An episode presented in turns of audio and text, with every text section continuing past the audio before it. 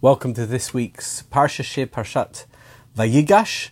And this week's Parsha Shiur is sponsored by Howie and Shirin Fialkov. It's in memory of Howie's father, Joe Fialkov, Yosef Zalman ben Chaim Zichron Levrocha. His yahrzeit is actually today, it's the 8th of Teves, and we wish him uh, that the neshama should have an aliyah, we should be zoichet to see Techias HaMesim. Parshas Vayigash uh, is a fascinating parsha. Um, the story continues, the dramatic uh, reintroduction of Yosef to his brothers after a separation of 22 years. And there they are together again, reunited, and he sends for his father. And the message comes back to Yaakov Avinu, and he comes down to Egypt after, of course, consulting with God. And he arrives in Egypt. It's now chapter Memzayin, chapter 47 towards right at the end of Bereshis and towards the end of the Parsha of Vayigash. And it's an interesting moment because the brothers and their family settle in Goshen. And but before that happens, what uh, Yosef does is he introduces his beloved father to his boss. Who's his boss? His boss is Pharaoh. Pharaoh. And he introduces his father, who I would say is the spiritual giant of the generation. He introduces him to Paro, Pharaoh, who was the leader of the world. He was the most powerful man on the planet at that time. He was the king of Egypt. So it's an incredible moment, as it were.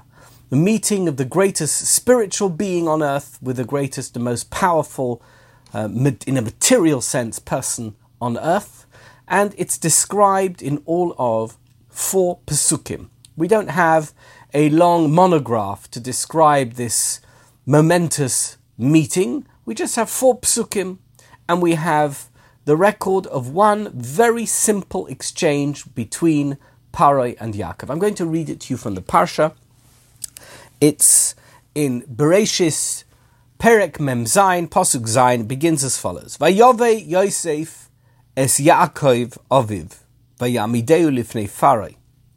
Yosef brought Yaakov to Pharaoh, Jacob to Pharaoh, and he stood him before Pharaoh. Vayavorech Yaakov es Pharaoh, and Jacob blessed Pharaoh. What blessing? We don't know. That's not recorded. We're going to see that there's an interesting opinion as to what that means. Vayomer Paroi el Yaakov. Pharaoh said to Jacob, Kama yemei shnei chayecha. How old are you? It's an interesting opening question, I think you'll, you'll admit.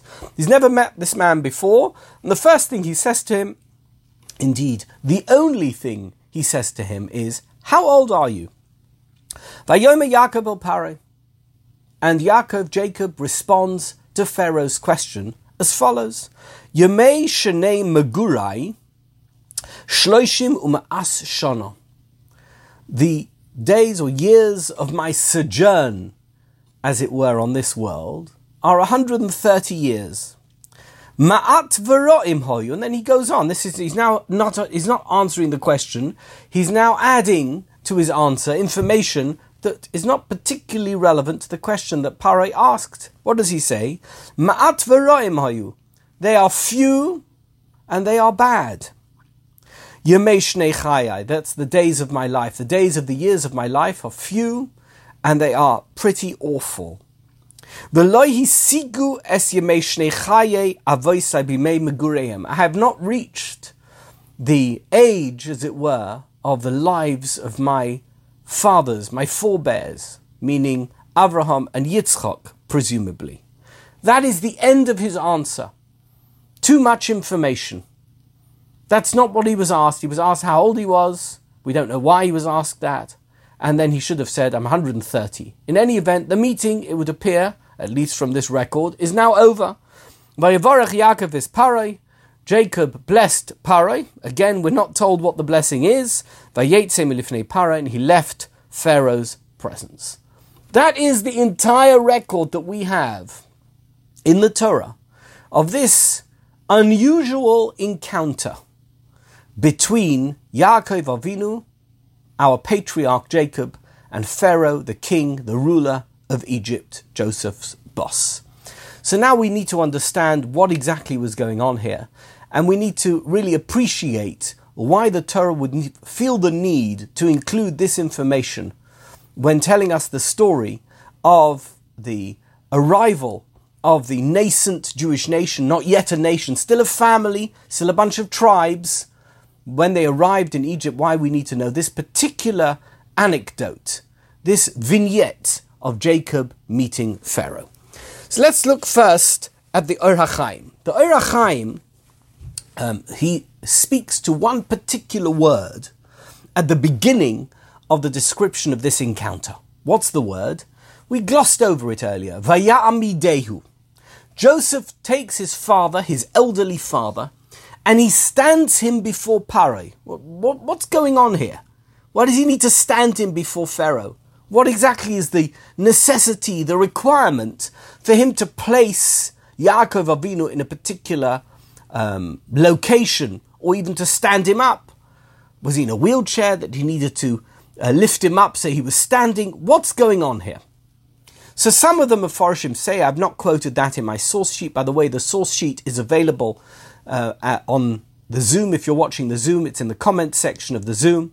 Or if you prefer, you can, and you're watching it on YouTube, you can see it as a comment on the YouTube video. On SoundCloud, it's a comment on the SoundCloud audio. If you're on my website, it's there underneath the description. You can click on that and you'll have available to you the full source sheet for this particular share. So one of the answers that is given to this strange word vayamidehu is that the requirement for anyone coming in front of Pharaoh was that they need to, to prostrate themselves onto the floor. They need to bow down flat on the ground. And Yaakov did not do that. He stood in front of Pharaoh. It was a special dispensation that was granted to him as a result of the fact that he was Joseph's aged father. And perhaps this is what prompted the question, how old are you? Because clearly Yaakov was much older than Paroi, and perhaps as a mark of respect, he wasn't required or expected to bow down, and therefore it was an appropriate first question for Pharaoh to ask Jacob, How old are you? In other words, let me get some sense of who it is that's in front of me who's been excused from having to bow down. So that's one answer, but we're going to leave that aside for the moment. Let's look at the answers that the Or HaChaim gives with regard to the word Vayamideu. Three separate answers. He says as follows. Look at the Hebrew, but I'm going to read the English. If you want to see the original Hebrew, it's right there in your source sheet. Vayamideu lifnei farai. The reason that the Torah chooses the word Vayamideu, says the Or Maybe because Yosef placed Yaakov in the place where he himself would normally stand when he has an audience with Pharaoh. That means he stood him up in his place. He showed deference to his father. This is another example of the great respect that Yosef had for Yaakov, his father, that instead of him standing in his normal place next to, adjacent to, close to Paroi, he put his father in that particular place. You know, there is a custom that when your father visits you in your home, eats a meal with you in your home, and you are um, ordinarily seated at the head of the table, you would put your father, and many people also would put their Rebbe at the head of the table as a mark of deference to their father, to their Rebbe, to show that even though in this house I am the leader, but when you are here, I take second place and you become the leader. And that perhaps is derived from this very interesting um, word, Vayamidehu. That Yosef Hatzadik recognized the greatness of his father with a practical recognition by putting him in his own place. Instead of him being second to Pharaoh for that particular meeting, Vayamidehu, Yosef placed his father in his own place. Um, says the Or HaChaim, this may have been an elevated spot that was only lower than Pharaoh's throne. In other words, it was the highest place that any non Pharaoh could be. That was where Yosef ordinarily stood. Gives a reference point here, which is in uh, Perik Mem Aleph Posuk Mem.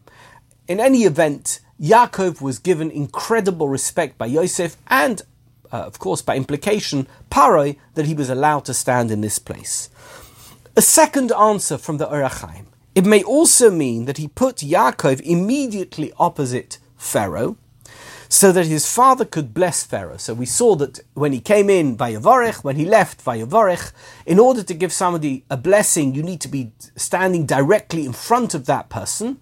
And therefore, um, Yosef wanting his father to bless Pharaoh, in other words, Pharaoh is his boss, and we are all his guests here in Egypt, and the fact that we are able to provide for our families is only because this mortal human being, who is nonetheless the ruler of the most powerful nation on earth, is allowing us to do so. Therefore, he wanted his father to bless him, and in order to do so, who placed him directly in front of him, which is the normal position from which a person would bless another person. So that's a second explanation, which also adds an explanation as to why the words Vayivarech appear twice in this very short um, four psukim description of the encounter between Parai and Yaakov. Finally, and this I'm going to focus a little bit. It's a little bit of a rabbit hole. Uh, you know, we're going to meander and digress a little bit from the main topic of this shiur, but nevertheless, it's an interesting digression. It's an interesting diversion, and therefore we're going to we're going to run with it just for a little bit. He says as follows that um, he also um, we have a tradition, he says, and it's based on a Gemara in Moed Katan, a very odd Gemara, which we're going to quote in a moment, that Parai was very short in stature. He was very, very short. And therefore, he wanted to make sure that Yaakov Avinu stood right next to him because otherwise he would never have imagined that this was Pharaoh. He was such um, a nondescript person not the type of person that one might have imagined was the most powerful human being on earth. And therefore, he put Yaakov, an old man, right next to Paroi, Vayamideu, next to him. Otherwise, he wouldn't have thought that that was the person. I once heard a very interesting story, and I, have not had it verified, but I've heard it from two or three sources. when I say verified, I didn't hear it from someone who was there. That um, immediately after the Lubavitcher Rebbe became the Rebbe of Chabad, of Lubavitch, in 1951. Very soon afterwards, um, the Satmar Rebbe lost his daughter. And the Lubavitcher Rebbe went to the Shiva, and he went to, to the Shiva with a man called Rabbi Chodakov, who had been the Mazkir, the secretary of his father-in-law, Rabbi Yosef Yitzchak Schneerson, the previous Lubavitcher Rebbe. And Rav Chodakov and the Lubavitcher Rebbe both walked into the Shiva of the Satmar Rebbe and sat down and somebody whispered into the Satmar Rebbe's ear, um, this is the Lubavitcher Rebbe. But he obviously didn't indicate as to who he was referring, and therefore the Satmar Rebbe automatically assumed that the older, more distinguished looking man, at least in his eyes, was the Lubavitcher Rebbe, and the younger looking man was somebody who'd just come here to accompany the Lubavitcher Rebbe to the Shiva. And therefore he addressed his first remarks to Rabbi Chodakov, imagining that he was the Lubavitcher Rebbe. As it turned out, it wasn't the Lubavitcher Rebbe, the Lubavitcher Rebbe was the Lubavitcher Rebbe. But people can make a mistake and it can be very embarrassing. And I, I don't know that the Satmar Rebbe became embarrassed by this situation. And I heard the story from two or three people who obviously had heard it was it's a legendary story that the Satmar Rebbe, who had never seen a photograph of the Lubavitcher Rebbe, didn't know what he looked like and therefore assumed that the person who had accompanied him was the Rebbe. There's also a very famous story about Alexei, who was the wagon driver for the Baal Shem Tov, and at one point he said to the Baal Shem Tov, You're getting all this honor, but that's only because you're riding in the wagon and if I were riding in the wagon and you were the person at the front who's whipping the horses, then perhaps they would give me the respect. Anyway, the Baal Shem Tov said, you know what, you're absolutely right. Let's swap places. And the next town they came to, to he, it was a horse-drawn carriage, and there was somebody who was whipping the horses, and who was uh, who was riding up front, and there was somebody inside the carriage. Everybody flocked to the carriage and assumed that Alexei the uh, wagon driver was, in fact, the Baal Shem Tov, and the Baal Shem Tov, who was riding the horses, was simply a uh, wagon driver. And they started talking to the Baal Shem Tov in learning, and one of them piped up and asked a question. Said um, to the Baal Shem Tov, Do you know an answer to this difficult Torah question. And the Baal Shem Tov said, well, it wasn't really the Baal Shem Tov, it was Alexei. Alexei said, Such a question you ask me, even my wagon driver can answer that question. Again, a situation where there is mistaken identity. Yosef Atzadik didn't want his father to embarrass himself and didn't want him because Parai was such a nondescript looking person to mistake him for someone else and then go to another person in the room and assume that that person was Parai. Therefore, Vayamideyu says the Or HaChaim, he placed Yaakov Avinu, his father, directly next to Parai so that he should know exactly which one is Parai and address him correctly and not embarrass himself, not embarrass Parai, not embarrass Yosef, etc. Now let's run to the Gemara in Moed Katan. Gemara Moed Katan, it's source number three in the source sheet. The Omar Avital Safra. Avital Safra has already been quoted in the Gemara. He's now quoted again. Um, Avital the Sofer. He's the scribe, and he said, Mishmei de Rav Papa. He said something in the name of Rav Papa. What did he say? Paroi shehoya b'yemei Moshe. Paroi, who lived in the days of Moshe, he was Amma Hu ama v'ziknoi ama upamashtekoi ama v'zeres. He was extremely short. He was only one cubit high. He was not uh, a very tall man. He was a midget. And his beard was very long. He had a very long beard. It was an amma long. It was a cubit long. Uparmashtekoi ama v'zeres. It's a bit crude, but the Gemara says that his um, private part was an amma and a zeres long. And this very curious Gemara is meant to convey the idea that Parai was not an ordinary looking person. But by the way, we're not talking here about the Parai in the days of Yosef. We're talking about Parai in the days of Moshe Rabbeinu. It would seem that the assumption that the Or HaChaim is making that the Parai family, whoever they were, were extremely sto- short in stature, and therefore, um, even though the Parai in the time of Moshe came several generations later. Nevertheless, he was also short in stature, which is why Yosef Atzadik was Vayamidehu Yaakov. He put Yaakov directly in front of him, otherwise he would not have recognized him as the king of Egypt. But now let's talk about this very curious um, uh, Agadata, as it were, in Moed Katan, where Avital Safra says these very strange things about Parai, that he was an Amahai. Have you ever met someone who's an Amahai? Would certainly go into the Guinness Book of World Records, I think, for being only one cubit high. A cubit is, is probably uh, only about 50 centimeters. It's, it's, uh, it's very, very short. It's uh, 15 inches. I mean, how, how, would you, how would you even think that somebody could be so short? And uh, the Ben Yehoyada steps in and gives us, first of all, an explanation a little bit more prosaic of the Gemara, and then gives us his opinion as to why this matters and why we should, would have had this tradition with regard to uh, Pharaoh's rather diminutive um, stature.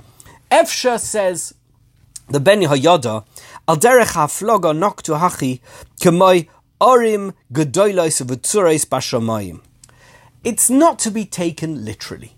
And this is one of the many sources that we have in the Mefarshim to say that the Agadatas that we have in the Gemara should not be taken literally. When we describe things in these quite exaggerated terms, they're not meant to be thinking, you know, this is not something that uh, is a a precise science. There are messages here that are contained in the rather exaggerated definitions and descriptions contained in these agadatas. The Omer Rabbi Seinu Zal, Chazal tell us, and it's a Gemara in Chulin, Daf Tzadi Omid Beis. Dibra Torah Loshen Guzma. The Torah spoke in occasionally in exaggerated language, in language which expanded on the truth. The Dibru Chachomim Loshen Guzma, and when the sages expounded on the Torah, they also spoke in a Loshen Guzma, in exaggerated terminology. And there's a reason for that.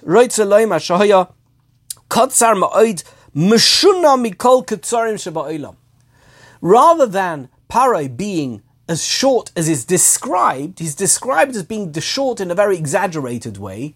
He was so tiny, he was only like an Amahai, to tell you that he was much shorter than ordinary people. Ordinary people were however tall they were, were five foot ten, but he was very, very short. Obviously, it doesn't mean he was an Amma, but in order to convey just how short he was in comparison with everybody else, the uh, the Agadata here, uh, Avitul Safra, in the name of Rav Papa, describes Para as being only one Amma high.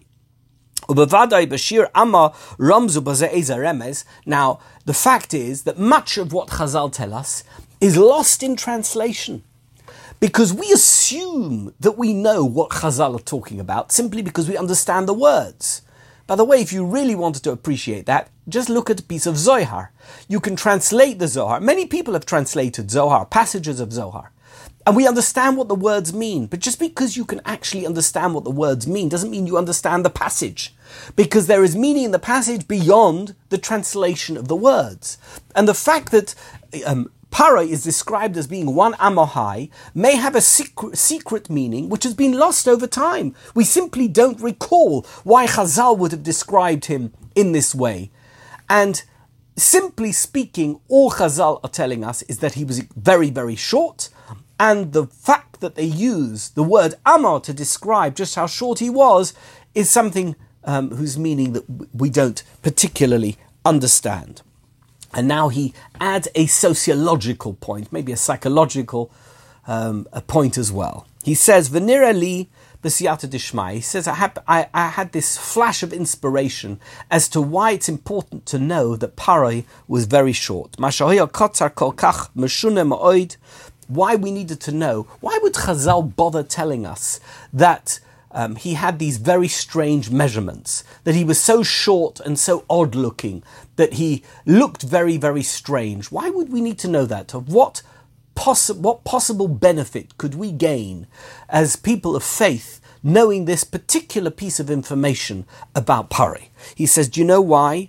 De Yodua de Katsar Kama, we know that short people, Male Arma are full of not the best characteristics on the planet. In other words, there is, and we, we call it in modern um, psychological terminology, we call it the Napoleon syndrome. Napoleon was purported to be very short. He was five foot three, I think, and he uh, went on to become this very narcissistic, um, uh, uh, terrible uh, conqueror of nations, um, totally unreasonable. He was certainly somebody who instigated and was behind the deaths of tens, hundreds of thousands of people in many wars, the Napoleonic Wars, which are very famous. And many people say that this was because he had a complex. He had a chip on his shoulder about the fact that he was so short compared to all his marshals, his generals in the army who were all much taller than him, and he needed to prove himself. There is this element of people, perhaps, who have some deficiency that they need to prove themselves. And there's a lesson here from Chazal that Parai, who was the ultimate dictator, who was the ultimate mass murderer, as it turned out, in the time of Moshe, was a very short, odd, strange looking man, and clearly that had a psychological effect on the way he behaved, on his character. And he was this narcissist with a chip on his shoulder. And as a result, he did the many terrible things that he did. And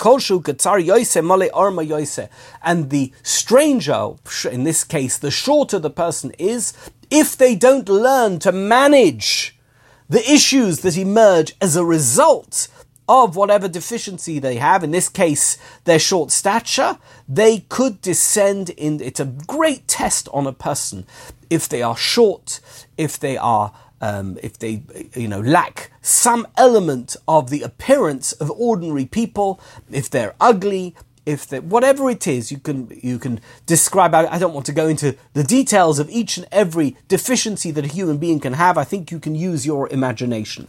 But unless you learn to manage that you can turn into a para you can turn into a napoleon. It is possible even for people who have no reason have no psychiatric issues to allow themselves to fall into the trap of being like Parai was, and that's why Chazal felt the need to convey this Musar message about Parai. Do you know why he was so bad? He never learnt to control his um, feelings of, of, his inferiority uh, in, in, in the face of the deficiency that he had, in that he was so much shorter than all the people around him. Let's continue with, we've ended with that particular rabbit hole. Let's go back to the main text. And the main text now discusses, uh, let's discuss the um, phrasing of Vayavarech. What was the blessing that Yaakov Avinu gave? Now, some of the Mefarshim struggle to even um, conceive of the idea that Yaakov Avinu would have blessed Parai. But I'm not. I don't have such a problem with that. The fact is that Parai had done them a great favor, and blessing him with life and success would ensure the survival of the Jewish nation, and therefore it makes perfect sense to me that Yaakov Avinu, in a show of Hakaras Hatoiv, and of course self-preservation, would have um, brought forth his blessings to Parai, both when he came in and when he left.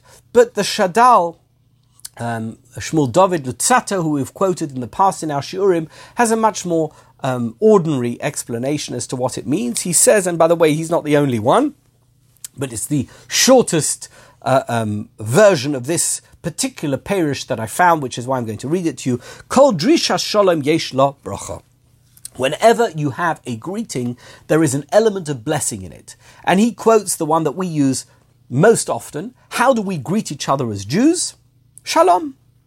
Shalom is a blessing. Peace is also the name of God.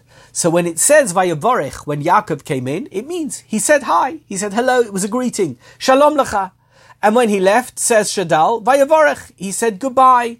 It was um, Drishat Shalom. It was it was a greeting when he entered and a greeting where he left, and the reference to it in the Hebrew language is vayavarich, and that doesn't mean that he gave him a full-on blessing, and that's of course why the Torah says the Shadal, the why the Torah doesn't actually mention the content of the blessing because there was no content; it was a simple greeting. Let's now look at the Sforno, who's going to the Sforno is going to delve into much greater detail with regard to the actual content of the conversation. This very strange exchange between Parai and Yaakov. Parai says to Yaakov, How old are you? And he says, I'm 130, but actually I've had a horrible life and I didn't reach the age of my parent. What are you do? What are you on about? What are you talking about? What's going on here? Why do we need to know this? What is the purpose of the Torah's record of this exchange? And actually, what was this exchange about? Because in order to know what the Torah wants to convey to us, what message is contained in this exchange, we really need to know what the exchange was about. What was Parai asking him? Was there some deeper meaning to this question? And what was the meaning of Yaakov's answer? So the Sforno says, I have here a translation. I'm just going to um, translate for you the Sforno. If you want to look at the original Loshna Kodesh, it's right there in source number six of your source sheet. Pharaoh was utterly amazed at Yaakov's age. They'd never seen people of that age in Egypt before. Why? Because the Egyptians apparently didn't have any life prolonging ingredients. They didn't, they didn't know about longevity in Egypt at that time. People died young. And they may have lived full lives and had great lives, but they, they died young, whatever the age was, whether it was 50 or 60 or 70, whatever it was, in those days it was considered ordinary old age. Uh, that was, but they didn't look that old when they died. And suddenly he sees in front of him this very, very old man. And he, is shocked. He's never seen somebody that old before. So he immediately asks him, You look so old. How old are you? And Yaakov answers as follows. Concerning your question, with regard to how many years old I am, I have to confess, says Yaakov Avinu, that actually I'm quite young. Shocking, right? It's all a question of perspective. In Egypt, perhaps living to 70 was old, 130 was impossibly old. But to Yaakov, 130 wasn't old at all. Why? Because his parents had lived to a much older age. And the only reason I may appear old to you is I've aged faster than my parents because of all the troubles and tribulations that I have had to endure in my life. Days during which a person has major problems do not even count actually as years of his life. And he had another message here. He says, You know what?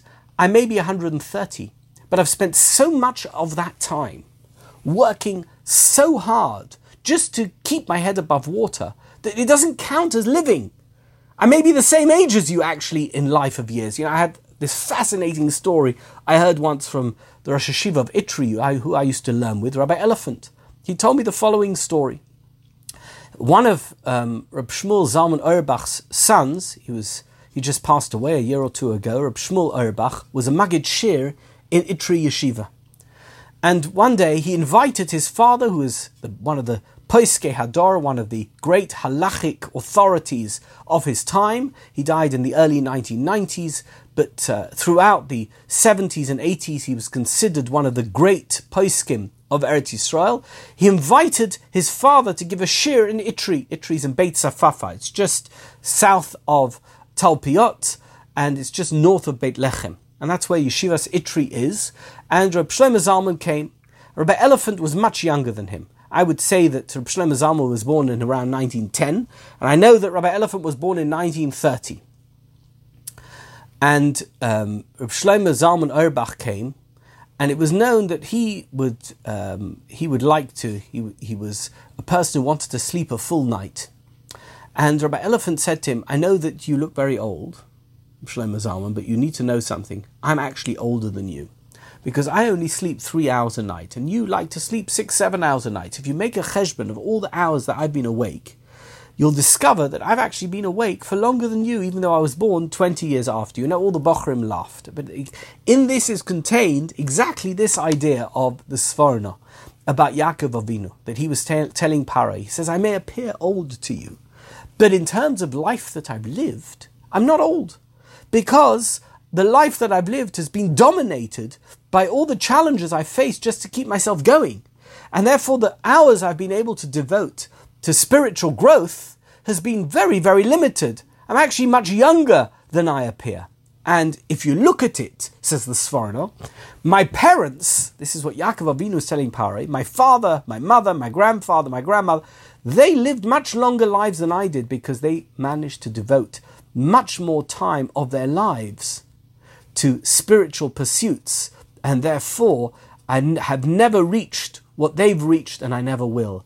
That was the message that the Sforno believes is contained in this exchange. That as far as Pare was concerned, all he saw was a very old man, and he was very impressed that somebody could live to such an old age. And Yaakov Avinu was making this differentiation between Yomim and Shonim that we've spoken about so many times in the past. There are years of your life, if you just look at things in terms of numbers, in years of your life, you're right, you're absolutely right. In the years of my life, I have not lived, uh, uh, lived much longer than the people you know. But in the days of my life, the way I've spent my days, Yemei Shnei I've not actually spent my days in the type of pursuits that would have meant that my life has been long. And therefore, we wish people, when we wish them a long life, we, we, we wish them not just arichas shonim, we, we, we wish them arichas yomim v'shonim.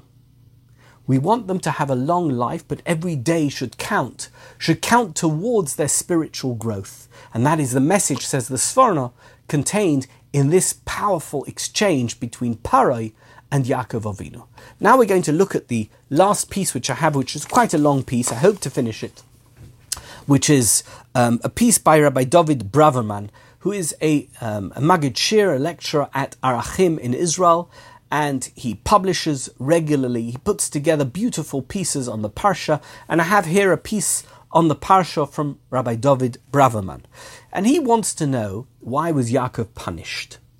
And you're going to see in a minute what that's about. What, what, does he mean when he says Yaakov was punished? First, let's look. I'm going to read through it. It's in the Hebrew. I'll translate it as I'm going through it.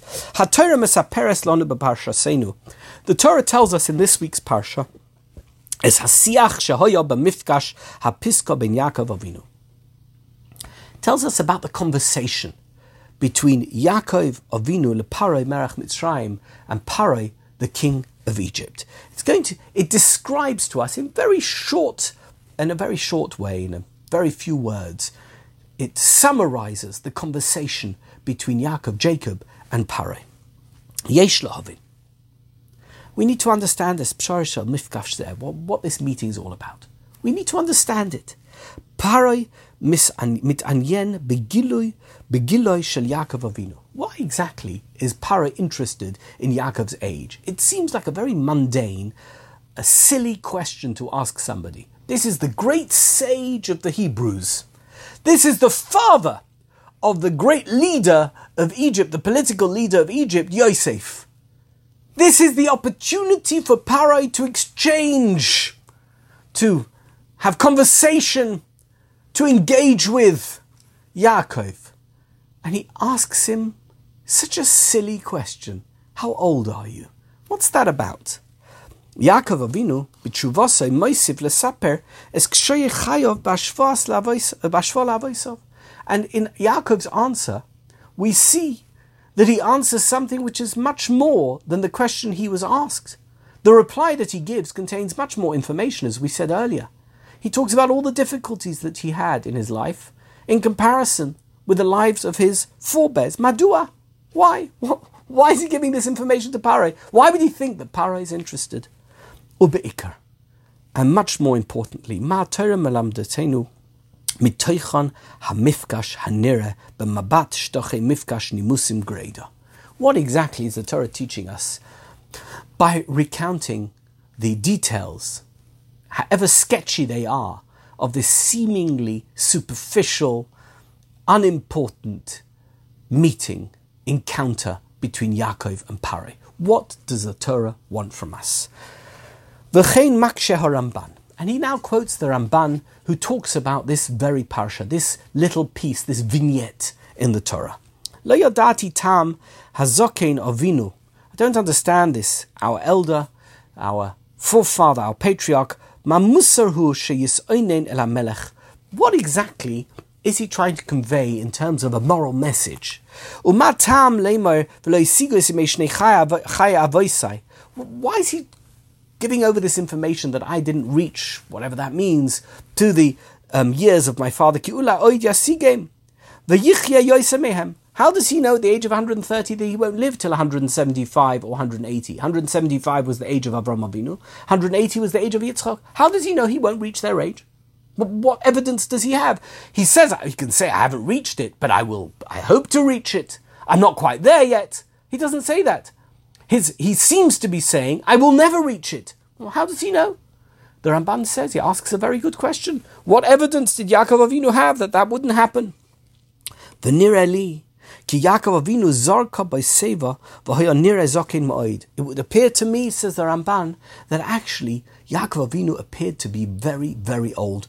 Much older, perhaps, than he should have appeared at 130. I don't know how people are meant to look at 130. You know, but you can generally judge from seeing somebody, whether they're 20, 30, 40, 50, 60, you can say somebody's roughly 60, somebody's roughly 80, somebody's, somebody's 100, they really look very old. You can tell from their physical appearance, the way they move themselves, whatever it is. Yaakov Avinu looked much older than one should have looked at 130. And I think that was something that he was conscious of, says the Ramban.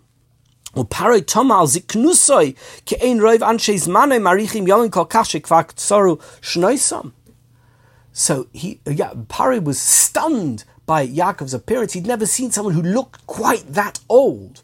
Now he's saying something slightly different to what we heard earlier.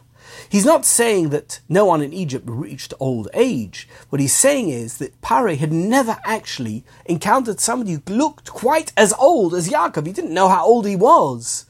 But, you know, perhaps he thought, like people maybe to reach the age of 70, 80 in Egypt, well, if he's 70 or 80, he looks much older than any 70 or 80 year old I've ever seen. Now, from Yaakov's perspective, his, his um, barometer, his scale was the way his parents appeared. And I imagine that at the age of 130, Avram Avinu didn't look like Yaakov Avinu looked at, uh, looked like when he was 130. So there was a discrepancy, but from different angles. From Paro's angle was the discrepancy of aged people, the way they appeared in Egypt. And from Yaakov's perspective, it was the way he, he related to the way his father and grandfather had looked at his age. But this is what prompted the question. This is going to be a key point. What prompted the question was the appearance that Yaakov had, that he looked so old. I've never seen an old person who looks like you in my entire kingdom or in my entire reign. Oz Yaakov ki yomav Immediately Yaakov answered, says the Ramban, I'm 130.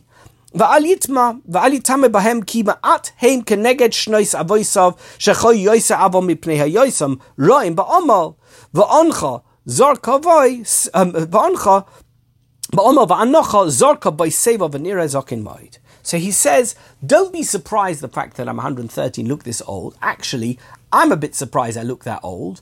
But the fact is, I can explain it. My parents, my father, my grandfather didn't look that old when they were this old. And even though you've never seen it, doesn't mean that that doesn't happen. You just never experienced it. You've never come across somebody as old as me. Now, Having said that, said Yaakov Avinu, let me explain to you why I look so, so old, because I myself am surprised I look this old at my age. I should look much younger. But the fact is, I've been through a very difficult life. I've had um, problems, I've had challenges, I've had people chasing me, wanting to kill me, I've lost my child, I've I had my daughter kidnapped, I've, I've been struggling, I've went from place to place, all the different things that went through his life. And therefore, in explanation as to his appearance, Yaakov Avinu explained why he looked so old. Muvenes imkein. Says Rabbi Braverman, it now understood at Tosefes Shoisif Yaakov Avinu Chayav. Now we understand why Yaakov Avinu added details as to why his life was so difficult.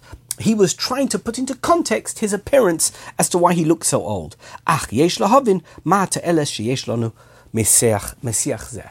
But we still need to understand why it's important for the Torah to have conveyed this conversation to us. Okay? So that's by way of introduction. Okay. Now, the Das Zekanim.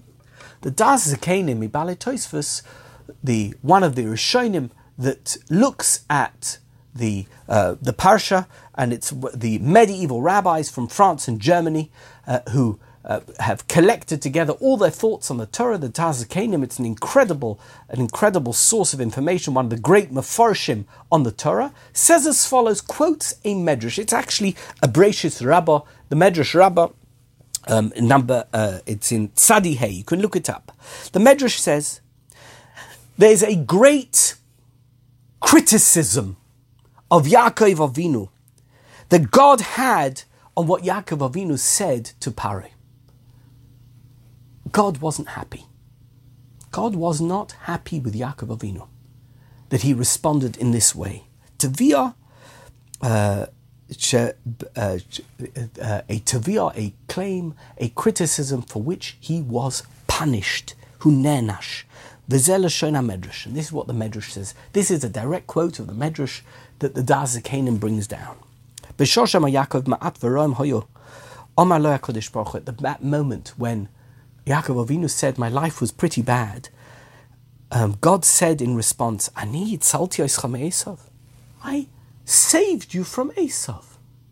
What are you talking about? Umi Lovan. And I saved you from Lovan. You're complaining that Dina was kidnapped? I returned her. She's back. She's alive. All the people who kidnapped her are dead. Gam Yosef.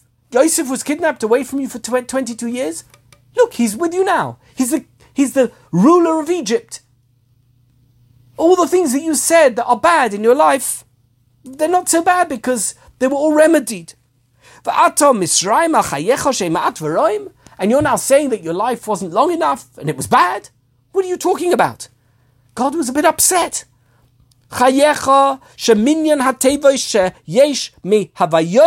Ad as a result of what you've said, all the words contained from Vayomer, from where it says that Pare began speaking to Yaakov, to to Yemei Mugureim at the end of the next pasuk, all every single word kach yechsru mishnoisecha you're going to lose a year for every single word of those two psukim.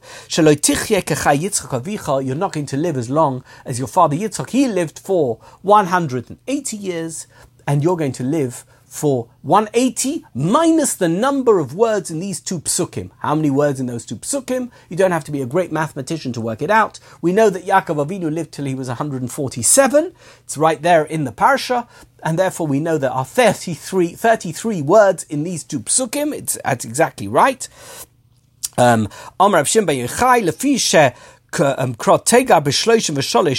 Lefichach nimna shleish. Because these these psukim have thirty three words, therefore you're going to lose thirty three years. That is a medrash embracious rabba. powerful stuff.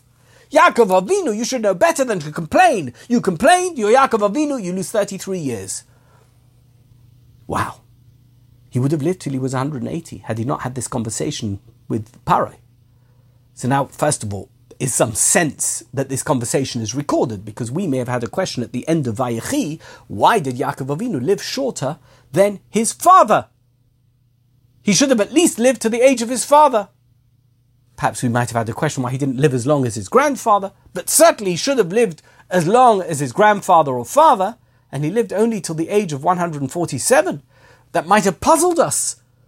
We have the answer right here. That's why this is recorded. Perhaps that's what the Medrash wants to tell us. That these two psukim are there to tell you that these 33 words are a, uh, uh, to be subst- um, subtracted from the length of the life of Yaakov Avinu.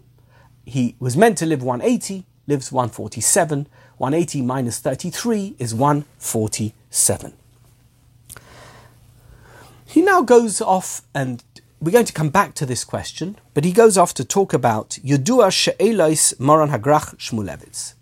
Reb Chaim Shmulevitz was the Rosh HaYeshiva of Mir in Yerushalayim, also used to give Divrei Musar, very often related to the Parshas of the Torah, and he asks three questions with regard to this episode. He says as follows: Madua Chazal moinim gam es sheilosish para b'minyan halamad gimel teva. It's a very good question. How many psukim did we include the thirty-three words in? Two, right? Well, the first posuk actually has got nothing to do with what Yaakov Avinu says. The first posuk was the question that Pare asked. Why would Yaakov Avinu be punished for the question that Pare asked? We should remove how many letters, how many words do we have in that posuk? I'll tell you right now. Um, Vayomer Pare El Yaakov, one, two, three, four. Kama Yemei Shnei Chayecha. That's eight. So 33 minus 8 is 25, so he should have lived for 155 years, not for 147, because that first posuk has got nothing to do with something that he said. Why would he be punished for the fact that Pare asked him a question? That doesn't seem right, says Reb Chaim Shmulevitz. That's question number one. What's the second question? Why was he punished with such a powerful, such a devastating punishment? For every single word, he's going to lose one year of his life. That sounds excessive, to say the least, says Reb Chaim Shmulevitz. It's not fair that he should have lost a year of his life for every single word in that posuk. That's the second question. And then we have the third question. She'elas ha-she'elois hi be'etzem shel Yaakov Avinu uh, bi what did Yaakov Avinu say when he was complaining? Says Reb Chaim Shmulevitz, that's the most puzzling thing of all. Ma'at v'roim, few and bad. Haloi dvarim elu l'chayra soisrim es devara b'parshas vayechi. Yeah, this is a good one. This one is going to knock you out. This question is going to have you really puzzled. Do you remember Yaakov Avinu? I mean, we have to go back to last year Vayechi for that. But I'm sure you've learnt by Yechi, and you're going to know the posuk I'm going to quote you. Do you remember that Yaakov Avinu blessed Ephraim and Manasseh at the beginning of Vayechi? What does he say to them? Hamalach Hagoyel Oisi Mikoloroi, speaking about the wonderful life he's had. He's 147 years old, and his life is slowly ebbing away, he's about to die. And Yosef brings his children to be blessed, and he says to his children, I've had the most wonderful life. Hamaloch hagoyel oisimi kol. I've been saved from every bad. Anything bad, nothing bad's happened to me. I've had a wonderful life. One second. Is this the same Yaakov Avinu who says Ma'at Veroim to Parai? That his life was short and difficult? How is it possible that the same Yaakov who spoke to Parai and said Ma'at Veroim would say Hamalach HaGoyel Oisi to Ephraim and Menashe. Which is it? Bad and terrible? Or is it brilliant and wonderful and God helped him? Good question. I think you'll agree. It's a wonderful, strong, powerful question. It's the question of Reb Chaim Shmulevitz. He says as follows: Vayivarech es Yosef vayomer lekim asher hisalchu avoisai lefonov Avram v'Yitzchak Elokim haroya oisi ma'odi ad hayom hazeh Hamalach hagoy oisi mikoroy yivarech es hanaorim v'yikore v'hem shmi v'shem avoisai Avram v'Yitzchak Unbelievable. He has nothing but good things to say about the life he's led. How wonderful, how lucky, how amazing, how beautiful, how perfect. Any bad that's happened to me, I've been saved.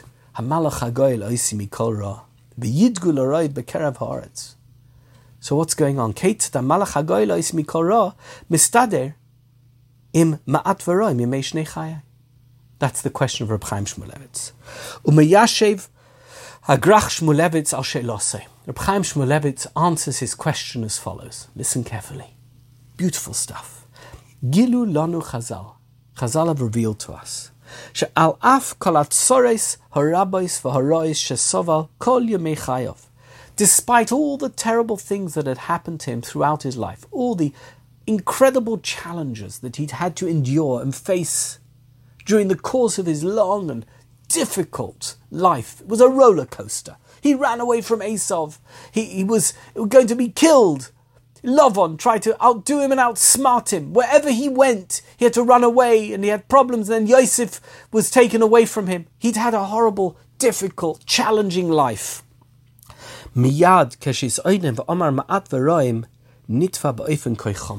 Despite that, that in and of itself was bad. But then when he said Ma'at V'roim, that's a whole new level. People can go through life and have difficult challenges, and they never say, they never complain.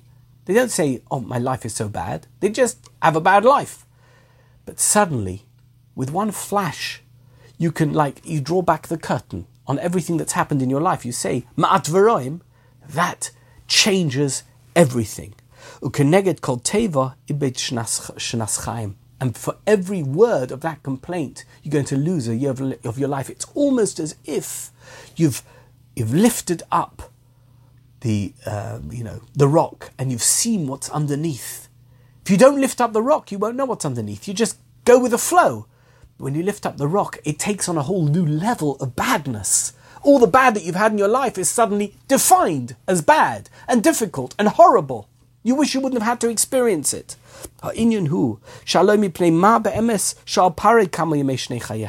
And this comes to the crux of the matter as to why the first posuk is used, why those eight words are used as part of the number 33 that were removed, the years that were removed from Yaakov's life. Why did Pare ask the question? He saw a man walking into his throne room, into his inner sanctum, who looked like he had the weight of, his, of the world on his shoulders. He looked like he'd had a horrible life. He looked so old and so pained, as if nothing right had ever happened in his life. He wasn't smiling, he wasn't positive. He walked in and he looked like an old, old man. And what's the first reaction if you see somebody who's going through such suffering? What's wrong? Is everything okay? Is everything all right? He looks so old. So Pare said to him, Why do you look so old? What's wrong? Why, why do you look as if the weight of the world is on your shoulders? That was Pare's question. Mishum shepne Yaakov hibiu zikna mufleges. Because Yaakov's face just conveyed this incredible age, that, not age in terms of age as in how old he was, but as in I just can't anymore. It's just too much for me. There's a garam leparalis anyen but kamohu ben kamohu. But that Paris suddenly wants to know how old are you? Somebody I've never seen somebody look so old as been through so much. How old are you? Do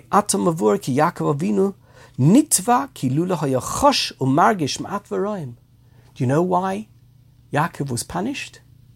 Or why this, this aspect of what he said was so important was because Yaakov Avinu had conveyed that image. Had he not, had he walked in with a strength, with his head held up high, and tried to look as young as possible in the face of all the difficulties, in the midst of all the difficulties, Paro would never have asked him the question. Paro only asked him because of the way he looked, and the way he answered confirmed that Pare was correct.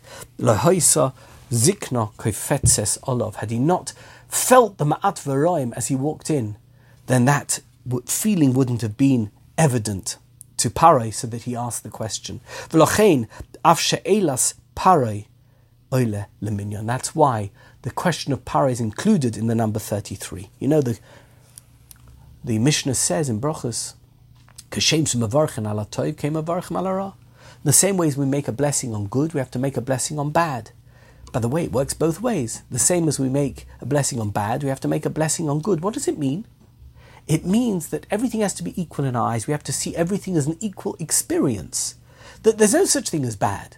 You know the famous story, I've said it so many times, that the rabbi in the town where Reb Zusha lived sent the Bochrim of the yeshiva to ask Reb Zusha about this Mishnah.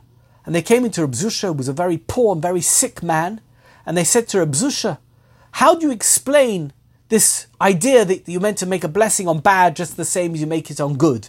What are you? What is what is the meaning of such a mishnah? One is good one is bad. How can you do the same thing? And Reb Zusha looked at them. He said, "You know, I've always had this question myself, because nothing bad has ever happened to me." They looked around and they saw this man who was so sick and bent over and living in a horrible circumstance in some hovel at the edge of town. And they thought to themselves, "You know what? That's exactly the answer. Because if you look at every experience as a positive experience, then it doesn't matter how bad it may appear to someone from the outside. It's not really bad because they look at your face and they see you're happy, you're content. Contentment is a better word than happy.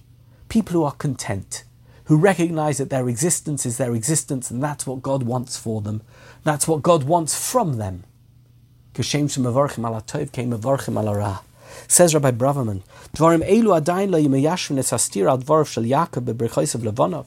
We still don't understand how this helps us with the um, uh, the contradiction between what he said to Parai and how he blessed Ephraim and Menashe. Nire loima sheish lechanik chalik bein hasiach shoy beino lebein Parai lebein habrocha shebirech es nechodov. You know what? There's a difference when you're speaking to Parai and when you're speaking to your grandchildren. It's a big difference. Yaakov Avinu made this differentiation because he realized Yaakov Avinu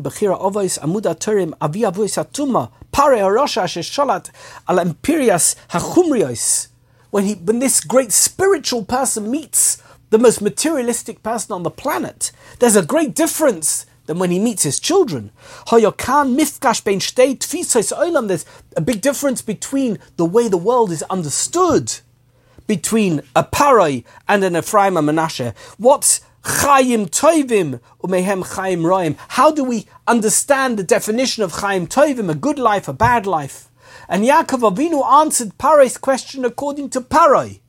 And he answered Ephraim and Menashe, or spoke to Ephraim and Menashe in, the way that he had to speak to them as their grandfather. He made a mistake, as it turned out. He should have spoken to, even to Parai, like he spoke to Ephraim and Menashe. But he had this sense that the question that, that he was being asked by Parai was about materialistic life. And his materialistic life, his physical existence in this world had been very tough. And that's how he answered he said, on the basis of your question, how come I'm this old? I'll explain to you how, how come I'm this old. Because I've had a tough life. But when it comes to teaching his grandchildren, his grandchildren is Hamaloch There's no bad that's happened in my life that is so bad that I don't understand, that it taught me and built me and created me and formed me into the person that I became. And that is the powerful Jewish message here. That there is a non Jewish or non faith way of looking at life, which is a pare way. You look so old, you look as if you've had it. That's a pare way of looking at life. And Yaakov Avinu perhaps shouldn't have engaged with pare on those terms. But then there is a Hamaloch Hagoyel Oisi Mikol Ra way of looking at life. That's the faith way of looking at life. Doesn't matter what you go through. Doesn't matter the challenges you experience. It doesn't matter how difficult your life may be.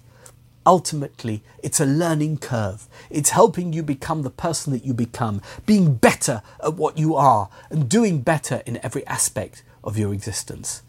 And with that, we'll leave it. Thank you so much.